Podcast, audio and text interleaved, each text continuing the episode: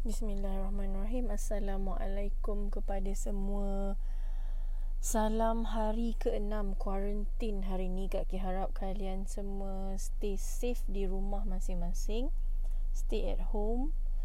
Ada rezeki Kak Ki rasa Kita dapat Dengar dan tambah lebih banyak ilmu Dan refleks diri kita Sewaktu Berada di rumah Atas arahan Berkurung sekarang ni perkara ni sangat menyedihkan lah sebenarnya pada Kak K sebab Kak K adalah orang yang uh, very aktif. Kak K hidup dengan berjumpa orang. Bila tak berjumpa orang, Kak K duduk dipaksa, duduk diam-diam begini, banyak sebenarnya benda yang Kak K refleks balik diri Kak K ni daripada awal penubuhan Photolisha sampai sekarang. I did so much, so this will be a very good time for you to actually reflect and audit yourself. Baik, hari ni Kak K nak sharekan satu perkara. Kak K bagi tadi update status uh, mereport quarantine day 6 dan Kak K letak gambar Kak K masak Maggi dengan bergedel.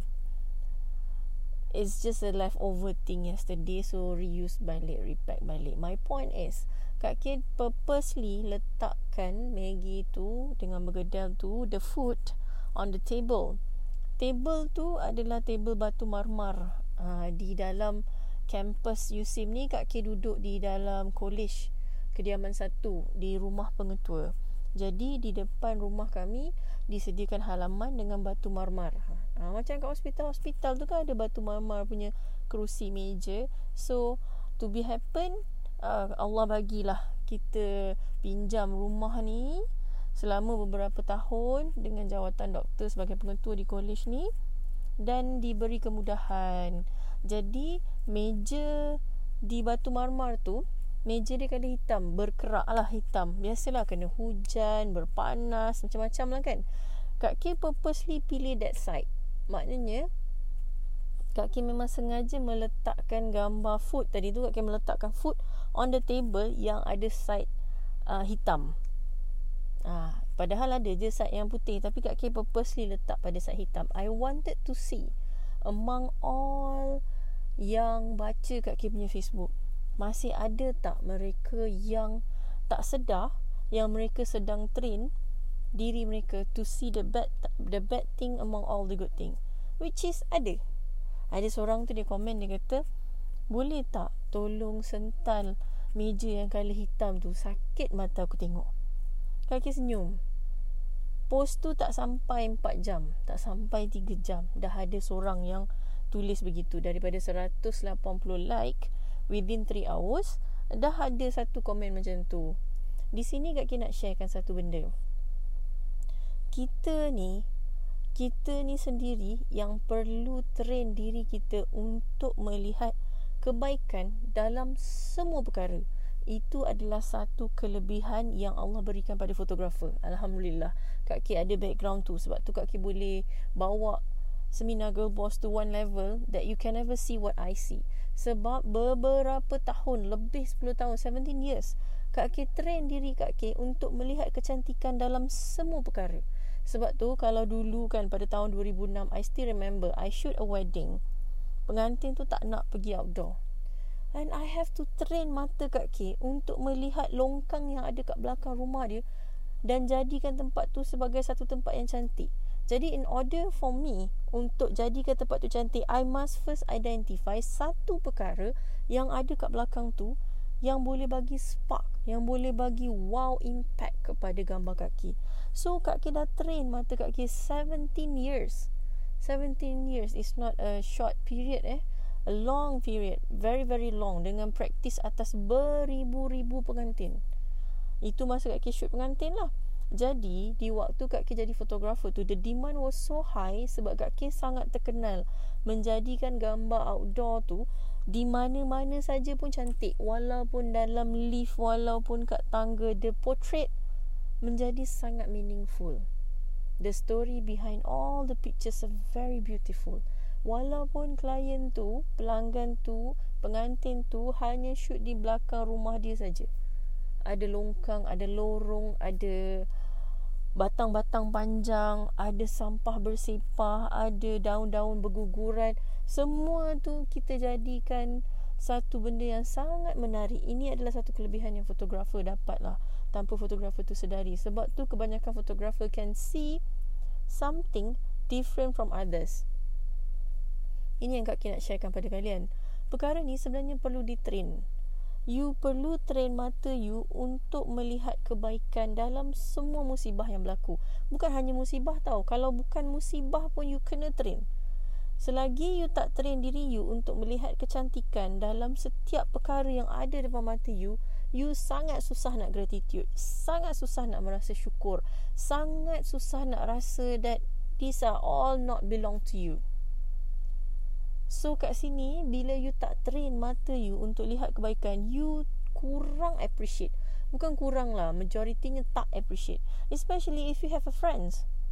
Kawan-kawan baik you yang ada flaw.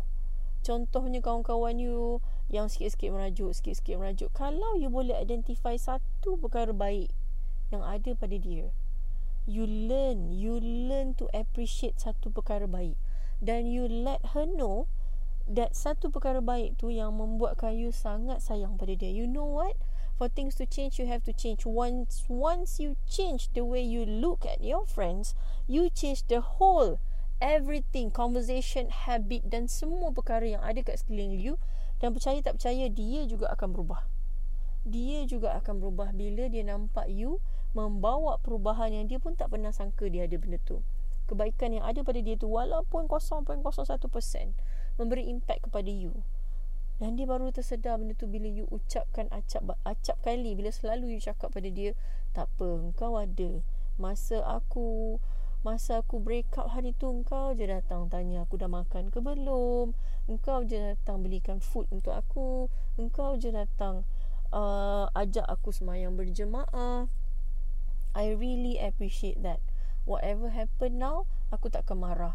So bila kawan you buat hal ataupun terasa ataupun merajuk, you tak akan marah dan you rasa it's okay untuk dia merajuk. You akan letak segala poin-poin-poin-poin negatif dia tu kat belakang dan you tarik keluar satu poin positif dia tu. The one thing about her that you always remember. Sama juga macam posting kat pasal Maggie tadi ramai kat situ cerita pasal Maggie, bercerita pasal point, bercerita pasal how they remember macam mana nak masak Maggie curry. Some of them talk about the the the green grass yang kat K ada around but this one particular ladies dia cakap pasal benda tu dia cakap pasal meja tu. You see you see people see things on a different perspective. Sebab tu you jangan marah dan jangan terasa kalau you ada partner boyfriend suami tunang, mak ayah, adik beradik. Kuat marah, kuat melenting sikit-sikit nak marah, sikit-sikit nak mengajuk. Because they see things on a different side. They see dia punya life tu menggunakan kacamata yang berbeza. Dan mata kita ni kalau you train dia untuk melihat keburukan, you akan nampak keburukan sepanjang kehidupan you. You takkan rasa bertenang, You takkan rasa bahagia You akan pelik Kenapa orang lain boleh chill, chill, relax, relax Gelak, gelak Walaupun musibah datang You see Musibah tu datang Macam coronavirus datang sekarang Benda tu perlu Maknanya Allah beri pada kita tu Kita perlukan benda tu sekarang ni. Memang kat situ ada kematian Kat situ ada orang sakit Kita tak nafikan. Tapi itu adalah benda yang kita perlukan sekarang. Sebab tu Allah bagi pada kita. Satu wabak, satu penyakit adalah benda yang kita perlu refleks balik dalam diri kita sebagai manusia. Hidup di bumi Allah berkongsi dengan haiwan-haiwan nature dan tumbuhan yang ada di sekeliling kita. Mungkin dah terlalu lama kita merompak hak mereka. Hari ini Allah paksa kita untuk kembalikan hak mereka semula. Dan hari ini kita refleks balik diri. Bekerja macam orang gila pagi sampai petang, pagi sampai malam belajar yang konon-konon nak dapat 4 flat. Akhirnya Allah paksa kita untuk duduk dengan keluarga kita Allah paksa kita untuk reflect diri kita Allah paksa kita untuk sembahyang berjemaah Allah paksa kita untuk azan kat rumah Allah paksa kita untuk makan sama-sama Allah paksa kita untuk jadi manusia semula. Dan surprisingly Ramai orang tak tahu dah. Ramai orang dah tak tahu dah Macam mana nak jadi manusia. Dan benda yang paling Kak Kira risau kan Daripada Maggie punya cerita tadi tu. Bila you train mata you untuk melihat cacat cela pada sesuatu perkara, you sedang sebenarnya membina habit. Membina habit tidak bahagia, membina habit tidak tenang, membina habit serabut, membina habit merudum, membina habit depression, membina habit menyesal, membina habit sedih dalam diri you. Benda yang you tak sedar. Sebab tu benda ni perlu dilatih dalam semua benda kat rumah you. Kalau rumah you bersepah, pilih satu benda untuk you syukuri. Pilih satu benda yang gembira, ucapkan dia kat mulut you sebab apa? Bila you ucap kat mulut you, you sedang ajar hati you, sedang paksa jiwa you untuk terima benda tu baik. You sedang paksa untuk terima benda tu baik. Walaupun mak ayah kita ni suka tengking kita, suka maki, mencarut, mak ayah kita tak sembayang, cakap satu benda yang baik, syukur ya Allah. Syukur ya Allah kau bagi aku keluar daripada vagina mak aku ni. Kalau kau sangkutkan aku ni Kalau aku bersalin hari tu Kalau aku keluar dalam keadaan terbalik Aku takkan hidup kat muka bumi sekarang. Aku takkan jumpa kawan-kawan yang baik. Aku takkan ada rezeki duduk di sini hari ni Syukur ya Allah kau beri aku ibu Untuk aku hidup kat dunia. Kalau ibu aku tak ada ni Aku tak tahu aku ada kat mana. Aku tak tahu kau bagi aku hidup kat dunia ke tak. Cari satu benda Train diri you Untuk melihat kebaikan Dalam semua perkara Stay safe. Jangan sedih-sedih. Ada banyak je benda kita nak buat. Sekarang ni lah masa untuk reflect Diri kita yang sebenar. Pada mereka yang belum baca Buku Formula Mengorak Bakar Imam This will be a right time. Inilah masa paling bagus Untuk you buat semua Formula Bakar Imam. Untuk you cari Sebab semua orang ada kat rumah. People doing nothing at this moment. So diorang memang akan layan you Akan cerita Mengenai family dia punya rutin every single day. Dan you akan lihat bagaimana keluarga you akan dibina. Kalau you sekarang uh, dah ada boyfriend dah ada tunang ini masa yang betul untuk tetapkan matlamat. Untuk you lihat bagaimana mak ayah dia di rumah. Macam tu lah pembangunan you nanti dengan dia bila you membina keluarga. So sekarang ni masa untuk observe. Jangan fikir negatif fikir positif. Apa satu benda positif yang aku boleh buat di waktu sekarang? Sampai sini saja Tolong share. Ada button share sebelah kanan tu. Tekan tiga button turun bawah tu. Ada share link Share dekat korang punya Insta story. Biar orang lain pun dapat manfaat Daripada audio Kak K kali ini. Sampai sini saja. Assalamualaikum